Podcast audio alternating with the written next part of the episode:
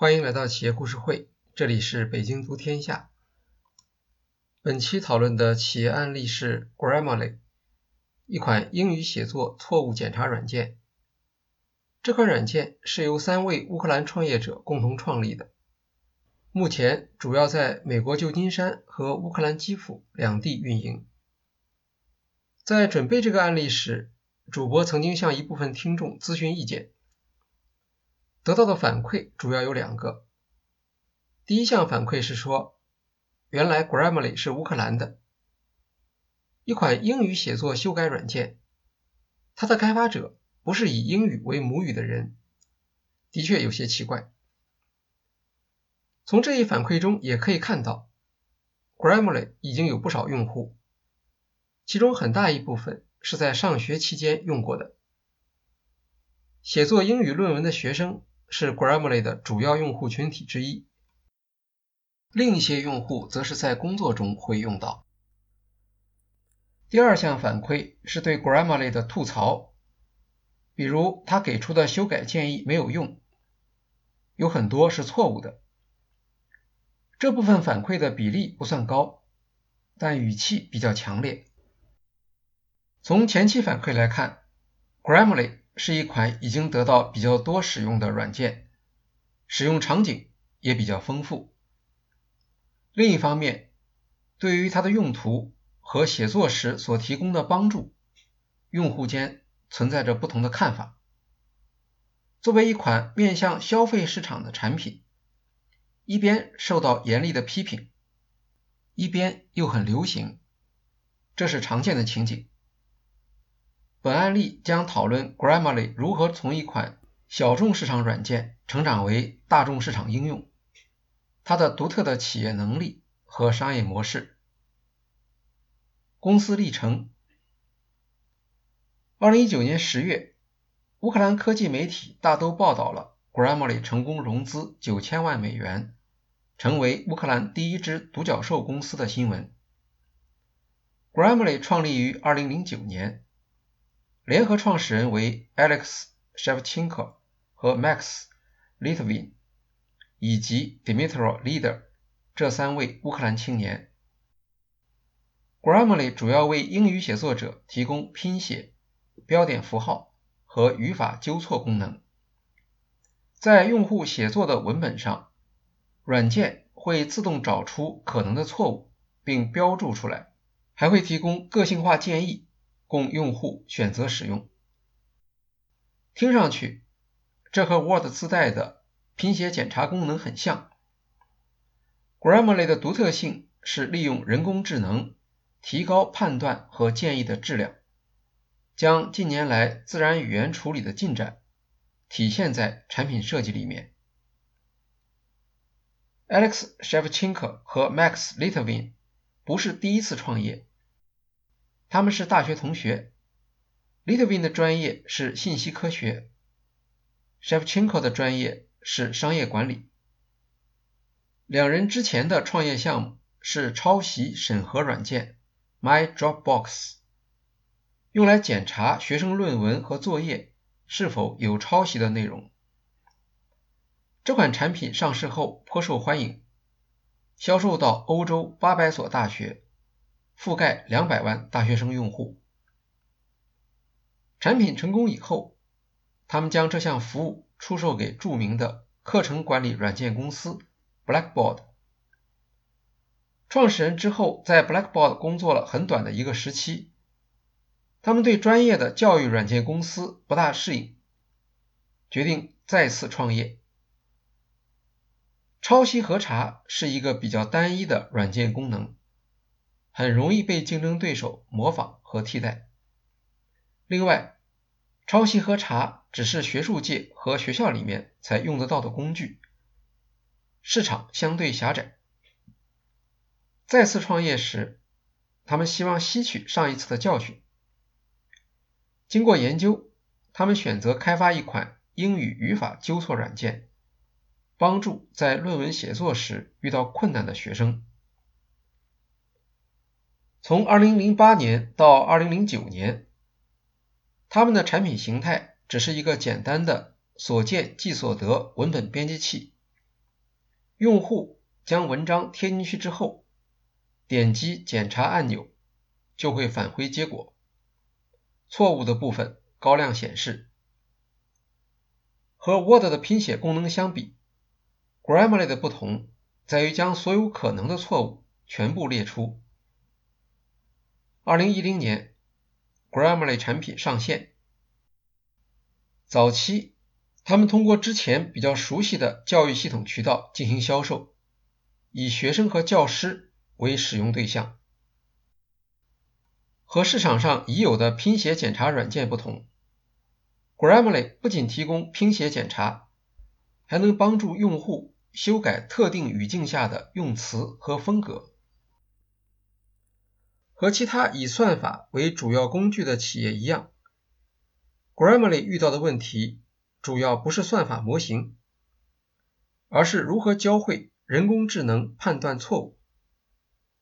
通常的做法是由人工对系统做出的判断进行评价，帮助系统改进，这就需要消耗大量的人工反复测试。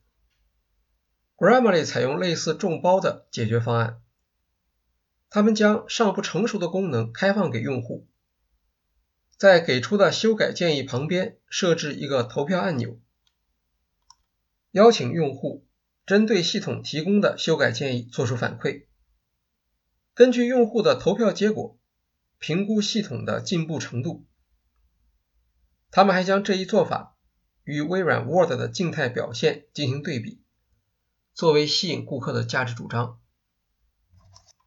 二零一零年，Grammarly 创始人 Max Litvin 接到美国人 Brett Hoover 打来的电话。Hoover 在旧金山湾区一家名为通用催化剂的著名风险资本公司工作。他本人有提高写作水平的需求，在寻找帮助的过程中，偶然发现了 Grammarly 这款软件。用过之后，Hoover 觉得非常好。于是想方设法找到了创始人。他在电话中说，一周后会来拜访。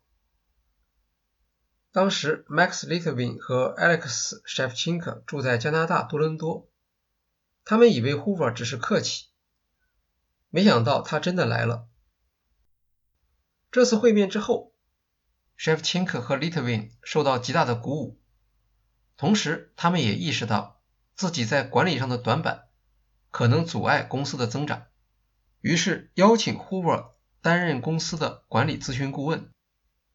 几个月后，Hoover 成为公司的 CEO。他说服两位创始人将公司迁往旧金山，另一位创始人 Leader 则留在基辅领导开发团队。至此，Grammarly 的公司结构和产品特性大致形成。之后主要是产品优化和商业模式的演变。在总结创业经验时，Max Litvin 谈到 Grammarly 对 MVP 创业方式的理解。MVP 也就是最小可实现产品。他认为，许多创业者从字面意义上理解 MVP MVP 不应当只是产品的最简化版本。还应当是一个市场概念，这就要求 MVP 必须是可以实现收入的初步产品，未来能够迅速放大规模。为此，创业者应当选择一个比较小的市场，解决一个足够大的痛点，考察这个解决方案是否适用。在 MVP 阶段，企业可以接受慢一些的增长。主要关注市场概念的验证，选择小的概念市场可以节省创业时极为宝贵的资源。Grammarly 的初始市场选择了规模相对较小的学术市场，而不是大众市场，因为服务学术市场可以用比较少的资源来支持，比如大众市场顾客往往没有耐心，需要软件。对语法错误给出即时反馈，最好是一边写一边收到反馈，这会消耗大量的服务器资源。而学术市场则不同。学术写作者对检查文稿所需要的时间不敏感，因为学术论文写作时间往往长达数周，多花几分钟用来检查算不了什么。在语法纠错问题上，准确和时间往往是矛盾的。高准确率意味着消耗更多的运算资源。Grammarly 在 MVP 阶段选择学术市场，使得公司在早期可以将资源集中于解决语法的准确性，而不必考虑优化反应速度，节省了大量的资源。Littlevin 介绍说，这项优化选择使得开发的工程量减少了百分之五十，服务器成本则降到五分之一。在二零二二年的一次采访时，Littlevin 披露说，Gramma 产品上市前的总投资大约一百万美元。对于不依赖风险投资的自立创业者，MVP 市场概念的不同选择，其差别是很关键的。有了产品原型，他们开始频繁参与学术会议，展示原型产品，并试图销售，同时获得用户反馈。由于在展示活动中收获了早期用户，产品上线之后就开始获得收入。Litvin 说。另一个需要注意的要点是，当企业将业务扩展到新业务时，必须设法了解新用户与现有用户的不同。一般来说，现有的用户很难告诉你未来用户的想法，更不能用他们的习惯来类推未来用户。为了节省开发投入，他们大量使用 Google 的 AdWords。做市场测试，展示一项当时还不能实现的功能，看是否有用户感兴趣。不过，Litvin 也解释说，企业在用 AdWords 做市场测试时，不能愚弄客户。事后，当新功能上线时，他们会向测试用户提供免费试用服务。这样做也可以获得更高的转化率和推荐率。Grammarly 采用订阅收费，没有引入风险资本，也没有采用常见的先增加用户数量，然后寻找收费机会的模式。CEO Hoover 多次自豪地介绍说，从2010年开始，公司已经是正现金流。Litvin 认为，在 MVP 的功能选择方面，一定要找到一个。用户真正愿意付费的痛点，否则产品在用户眼中可能只是一个玩具，尽管有意思，但终究属于可有可无，缺乏付费动力。也就是说，创业企业要选择正确的增长，避免错误的增长。MVP 要验证的。是产品能否实现规模效应？只有规模效应才能代表正确的增长。如果企业选择了错误的增长，就只好一直烧钱。我们在创业课程里面经常会提到，一旦增长路线错误，企业在未来是很难做出纠正的。相反，从正确的市场概念出发。逐渐增加功能和价值，最终可以将玩具心态的消费者转化为用户。功能与争议，Grammarly 的基本功能可以分为四项。第一项是词汇拼写核对，写作者可以添加字典里面还没有的单词，比如新的术语或缩写。如果同一个词在文章中频繁出现，软件会提醒写作者要不要使用含义相近的同义词来替代，以提高文本的阅读体验。第二项是语法、标点符号和句子结构，在标出可能错误的同时，还会提示为什么这些地方是错误的。有时算法的理解可能不正确，这需要作者核对。第三项是抄袭审核，避免在写作时无意中侵犯他人知识产权。软件返回的信息包括文件的原始出处和抄袭比例，还可以自动为你生成引用格式。第四项是写作风格，在写作前，软件会提示写作者选择写作目标。比如，读者对象分为普通读者、有基础的读者和专家三个类别。其他类别标准还有正式程度，比如正式、中性和非正式；学术、商业、技术、创意，还有语气是中性、自信、乐观、友好。还是尊敬。最后一项是意图，写作的目的是通知、描述、说服，还是讲故事？根据写作者确定的这些目标，系统会对句子的长度、词汇的选择、文章的可读性等做出相应的修改建议。用户使用 Grammar 的方式比较简单，可以通过浏览器扩充套件、Web 应用、移动和桌面应用等各种形式。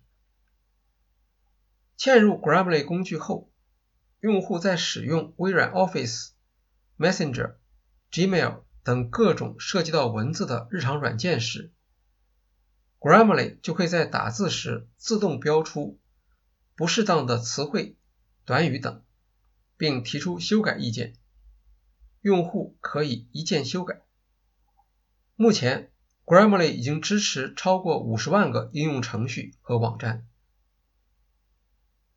在设计上，Grammarly 考虑用户的感受，比如有时写作者会发现自己坐在屏幕前，头脑中一片空白，无法开始。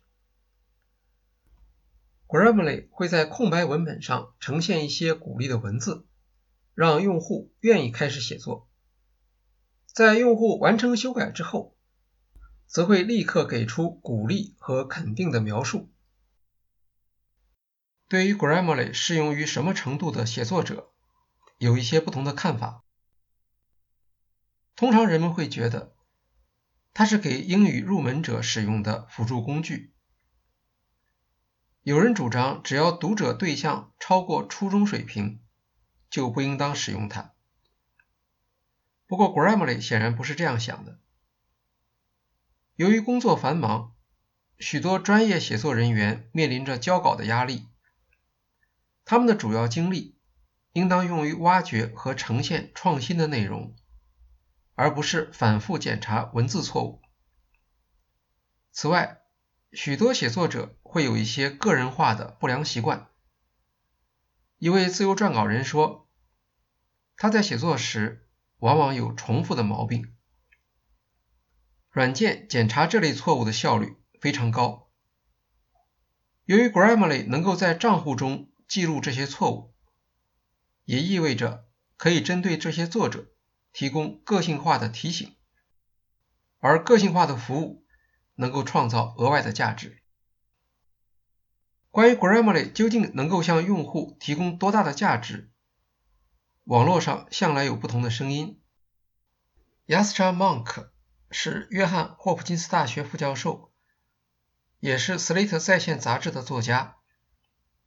他就曾经批评 Grammarly 给出的许多修改意见是不必要的，甚至是误导的。他举了一个例子。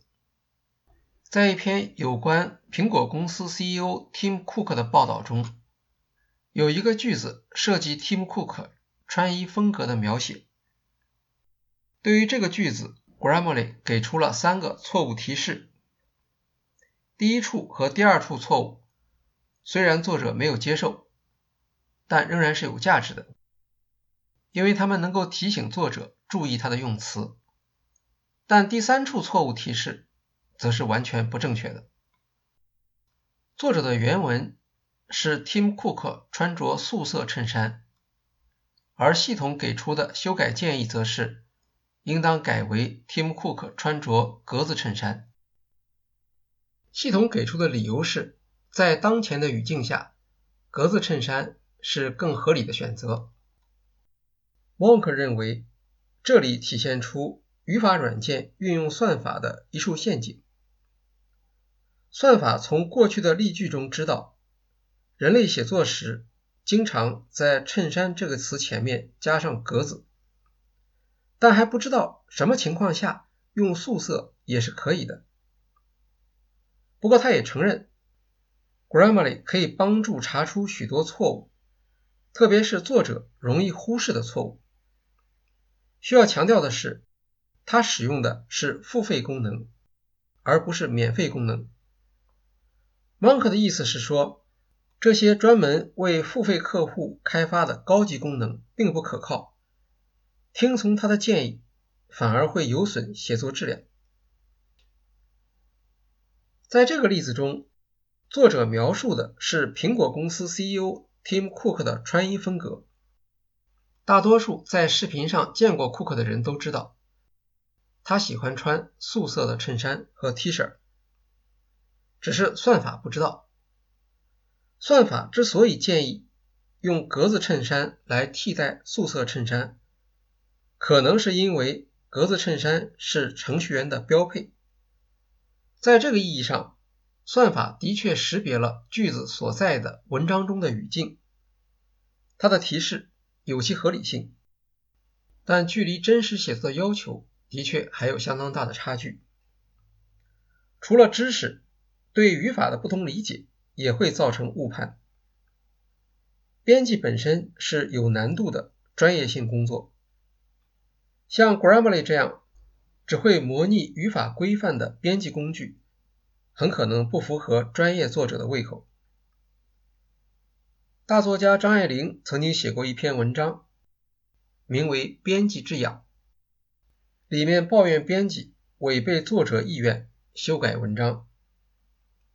张爱玲成名很早，给她做编辑的人估计不是新手，只是编辑往往依据成文的语法，而作家却是创造新语法的人。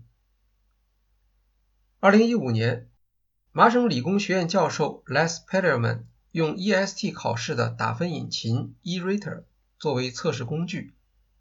将著名语言学家乔姆斯基的一篇五千字论文输入打分，结果返回六十二处错误。仔细分析后，他认为其中只有一处是正确的判断。